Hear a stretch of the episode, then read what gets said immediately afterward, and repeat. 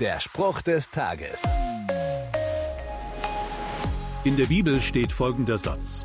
Ich sitze oder stehe auf, so weißt du es. Du verstehst meine Gedanken von ferne. Ja, Gott kennt meine Gedanken. Das klingt jetzt erstmal hm, ziemlich bedrohlich. Er weiß zwar, was Gutes in mir vorgeht, aber eben auch, was nicht so gut ist. Gott weiß über mich Bescheid. Und das ist super. Ihm kann ich nichts vormachen. Das heißt, ich kann mir bei ihm alles von der Seele reden, das Gute und das Schlechte. Gott wünscht sich Aufrichtigkeit von mir. Wenn ich ehrlich zu ihm bin, kann er in mein Leben wirken. Und ich bin mir zu 100% sicher, er meint es gut mit mir. Probier's doch mal aus und sprich dir bei Gott alles von der Seele.